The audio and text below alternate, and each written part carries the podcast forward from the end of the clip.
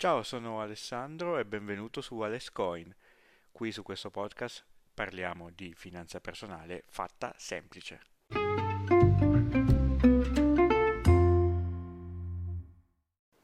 Quando decidete di investire vi troverete di fronte una marea di possibilità diverse. Queste si chiamano le asset classes. Che cosa sono? Lo vedremo oggi insieme. Cosa vediamo che cos'è un asset.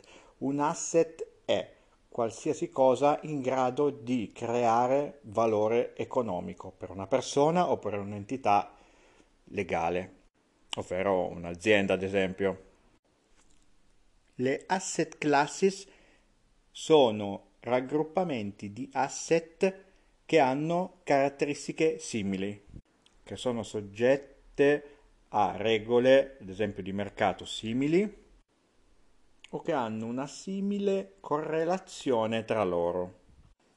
Ovvero se ci troviamo in una determinata condizione economica, un certo gruppo di asset tenderanno a eh, muoversi in maniera simile eh, tra loro, ad esempio cresceranno insieme oppure si deprezzeranno insieme, ecco questa è una tendenza, una relazione eh, tra loro e quindi eh, asset che si muovono in maniera simile, che reagiscono in modo simile, sono, fanno parte di una stessa categoria molto spesso. Di conseguenza, spesso nell'investimento vengono utilizzate più asset classes proprio per sfruttare la diversificazione e il fatto che eh, tra loro hanno una covarianza oppure una uh, correlazione eh, negativa, ovvero eh, se io voglio preparare un portafoglio in grado di superare delle, dei momenti diciamo variabili del mercato, devo prevedere che ad esempio eh, non posso affidarmi solo alle, allo stock market, quindi alle azioni, eh, ma ci saranno dei periodi in cui queste azioni potranno andare giù, ecco io allora utilizzo un'altra asset class diversa che reagisce in maniera opposta in questi eh, cali eventuali di mercato azionario, in modo tale che questo mi compensi l'effetto negativo e diciamo in totale il mio portafoglio eh, riduca la sua eh, volatilità. Stiamo anticipando temi di Modern Portfolio Theory che poi potremo eh, vedere, discutere insieme magari in successive puntate di Alice Coin, sempre se vi interessano. Ma ora invece andiamo più nel dettaglio enunciando quali sono questi tipi di asset classes, eh, quante sono, eh, chi sono, perché, che cosa li caratterizza e eh, vedremo un po' quali sono più eh, utili per un investitore alle prime armi e quali invece un investitore alle prime armi deve lasciare un po' da parte, è meglio che eh, le eviti. Naturalmente la mia non vuole essere una consulenza finanziaria, ma semplicemente eh, voglio darvi degli elementi eh, per potervi orientare nel mondo degli investimenti, sia che siate degli investitori alle prime armi, oppure eh, sia che siate anche degli investitori più esperti, che eh, vi interessi magari uh, ascoltare un punto di vista eh, differente dal vostro, fare un ripasso, oppure eh, magari ricercate dei punti eh, di riflessione. Ho pensato di dividere le asset class in queste categorie: liquidità, produttive, non produttive e derivati. Liquidità Beh, non immaginatevi il denaro, i soldi, contanti, perché il, il denaro non è una vera e propria asset class, cioè se lasciate una banconota da 100 euro sul tavolo e aspettate anche diverso tempo, eh, non creerà valore quella banconota, rimarrà sempre uguale, anzi se attendete diverso tempo rischierete di trovare anzi questo valore decurtato, cioè eh, cosa vuol dire? La banconota sarà sempre da 100, Ma se la, la prendete fra due anni e uscite in strada a comprare qualcosa, eh, probabilmente potete comprare di meno di quello che potete comprare adesso. Questo è l'effetto dell'inflazione che si ha nel tempo e eh, come abbiamo già visto in un'altra puntata, ed è proprio questo che noi vogliamo evitare, quindi andare a investire per evitare di eh, perdere il potere di acquisto nos- sui nostri risparmi. Quindi la liquidità è eh, diciamo la, l'asset class che eh, cerca di mantenere i piedi saldi per terra, ovvero è eh, diciamo eh, chiamiamo così una asset class che cerca di che non ricerca grossi ehm, rendimenti eh, grossi aumenti o apprezzamenti, ma semplicemente il suo scopo è quello di conservare il valore del, del cash, il valore del, del, denaro. Quindi possiamo anche pensarla come un asset class eh, poco aggressiva eh, rispetto alle altre. A questa categoria fanno parte ad esempio i buoni eh, del tesoro con scadenza a breve, o i cosiddetti T-bills, se si fa riferimento a buoni del tesoro americano. Sono strumenti che possono essere convertiti eh, velocemente in altre asset classes, quindi hanno una variabilità generalmente molto contenuta. Possono quindi servire per gli investitori che vogliono ehm, mantenere il loro capitale investito per un breve lasso di tempo. A volte vengono usati come momento, come, come strumento di parcheggio del denaro, ecco, vediamolo così. Ovvero uno strumento nel quale l'investitore tiene parcheggiati i soldi per un breve periodo di tempo in attesa poi di utilizzarli per investire in un'altra asset class, in un altro strumento finanziario. Poi abbiamo l'interessante e ampia gamma degli asset produttivi. Sono asset che sono detti produttivi perché se vengono lasciati lì automaticamente producono ricchezza nel tempo. Vediamo quali, quali sono. Per primo abbiamo il ramo dell'immobiliare.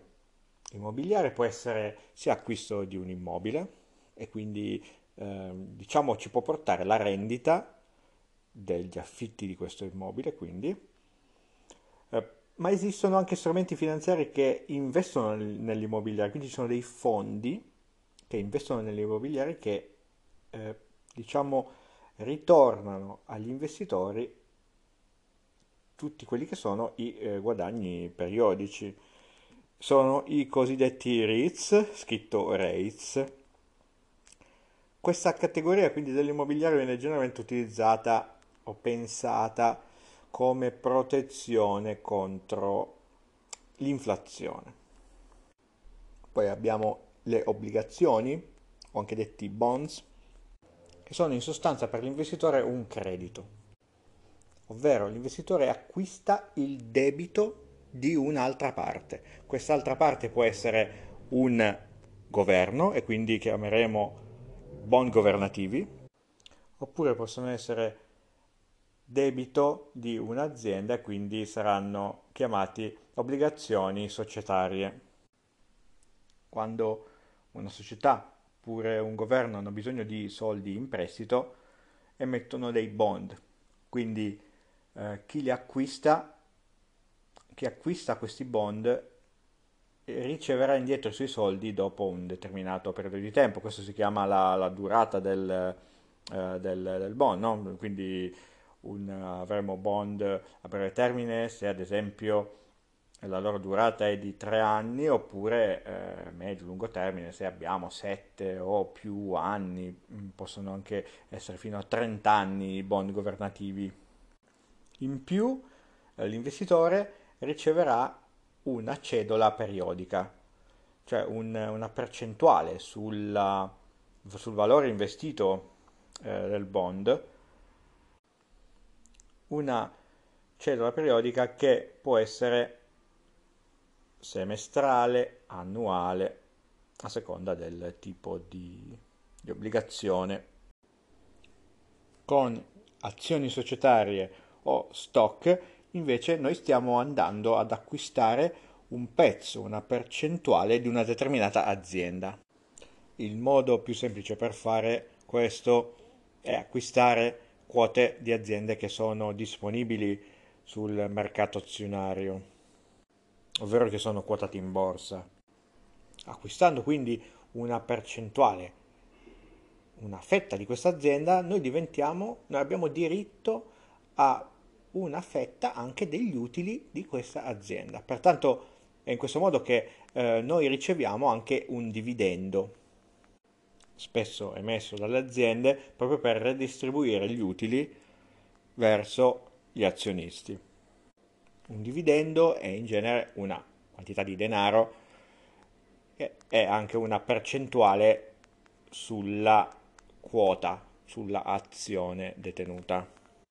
Quindi sentirete parlare di un dividendo dell'1%, del 2,5% e questo sta a significare che il 2,5% ad esempio della vostra quota eh, di 100 euro e quindi avrete 2,5 euro per ogni quota che voi detenete. Investire in queste asset class significa operare nel medio-lungo periodo, cioè si parla di anni. Quindi sono scelte da investitori che hanno un orizzonte temporale più ampio rispetto a quello di un uh, investitore che sceglie la liquidità. Generalmente i bond, le obbligazioni hanno una variabilità molto più bassa rispetto alle azioni e queste due classi dovrebbero essere inversamente correlate ma eh, di recente questa, eh, questo valore, questa regola aurea non sembra essere più valida, ovvero nelle recenti eh, crisi di mercato, la, la, più recente quella del 2020, il Covid, abbiamo visto che eh, quando il mercato azionario ha avuto un calo, beh, le obbligazioni l'hanno seguito, quindi non hanno avuto quell'effetto contrario che magari ci saremmo aspettati un tempo. Le obbligazioni sono generalmente considerate più sicure rispetto alle azioni perché in caso di fallimento di una società verranno prima di tutto liquidate eh, quei, quei debiti legati alle obbligazioni rispetto agli share eh, delle azioni. Quindi se voi avete una sia azioni che obbligazioni di, non so, Apple e dovesse fallire Apple, prima di tutto riceverete indietro i soldi investiti come obbligazioni e poi se ne rimangono, eh, diciamo, ehm, liquideranno anche le posizioni detenute dagli investitori delle azioni. Poi abbiamo la categoria delle asset class non produttive, che è davvero ampissima. Qui dentro possiamo trovare ad esempio i beni da collezione, pensate all'arte, alle auto d'epoca, quei beni che si basano sulla, sul valore eh, diciamo storico o artistico un determinato bene che è difficile da prevedere o determinare. Ad esempio, quando investite in un quadro di un pittore emergente, non avete ben chiaro se questo valore di questo quadro aumenterà rispetto al valore che, al quale voi lo avete acquistato e anche dovesse aumentare non sapete in quanto e in quanto tempo, è una cosa difficile da, da prevedere, molto variabile, non, non, dipende a differenza delle azioni dai risultati eh, della, dell'azienda stessa, cioè del sottostante. E qui è vero, dipende dalla, dalla fama, eh, che raggiungerà quel determinato pittore ma è, è qualcosa di assolutamente soggettivo. Nella categoria dei collezionabili poi io inserirei anche gli NFT, una categoria, diciamo un elemento, uno strumento molto recente, di cui voi sicuramente avrete sentito parlare se, se siete dei nerd eh, come me, i non fungible tokens si basano su tecnologia blockchain. Si tratta di collezionabili basati su tecnologia blockchain, sono elementi digitali, possono essere video, immagini e sono sulla bocca di tutti proprio perché recentemente sono state battute delle aste in cui alcuni di questi NFT sono stati venduti a dei valori veramente incredibili, cioè si parla di milioni di euro. È un mondo che quindi sta vivendo un po' un hype. In questo filone potete trovare degli illustratori che ad esempio lavorano, hanno lavorato per dei giochi molto famosi, ad esempio Call of Duty, hanno quindi realizzato delle eh, opere eh, molto interessanti e quindi sono dei veri e propri artisti, ma poi abbiamo anche dei, degli altri chiamiamoli così, artisti che stanno cercando di sfruttare questo filone di hype, eh, di interesse, di questo, questa febbre, accodandosi e quindi vendendo anche loro NFT. La più fortunella di queste è ad esempio la moglie di um, Elon, Musk che ha eh, venduto un video con della musica eh, assolutamente eh, discutibile e l'ha venduto a una cifra folle che non voglio nemmeno ricordare. Ma andando avanti troviamo le commodity che racchiude metalli preziosi, metalli industriali, petrolio, beni agricoli come zucchero, caffè. Queste sono le cosiddette commodity. La più famosa è sicuramente l'oro, proprio perché pensato da molti investitori come un bene rifugio, un rifugio contro l'inflazione, contro i crolli di mercato. Ci sono alcuni investitori eminenti, quali Warren Buffett, che invece ritengono che l'oro sia assolutamente un, un investimento da evitare, proprio perché non è eh, un bene produttivo ma potremmo dire quasi speculativo in certi aspetti. La categoria dei non produttivi si basa su un elemento principale, la scarsità. Quindi l'oro è, per così dire, scarso sul, sul pianeta, cioè è presente in una quantità eh, definita, finita e limitata, molto limitata. E da qui deriva il suo valore, semplicemente da questo così come anche i collezionabili che abbiamo visto prima, e così anche come il Bitcoin, che è definito da alcuni investitori come il nuovo oro.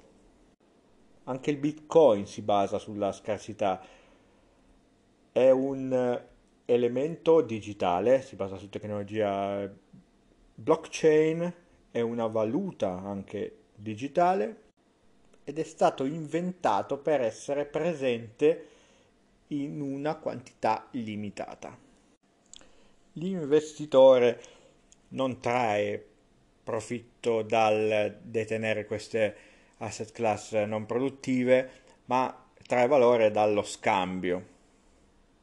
Dallo scambio, dal valore che altri quindi danno a questo, questi elementi in determinati periodi dell'anno, periodi storici. Per finire abbiamo i derivati, la categoria di asset più rischiosa. Abbiamo ad esempio le option, che sono dei contratti che possono essere uh, di diverso tipo e basati sulla differenza di prezzo che noi pensiamo che un determinato eh, strumento finanziario potrà avere nel futuro. Quindi possono essere usate in maniera, diciamo, positiva per proteggere il proprio investimento da eventuali eh, cambi, fluttuazioni repentine nel, nel breve termine, oppure possono anche essere usate in maniera speculativa da alcuni investitori.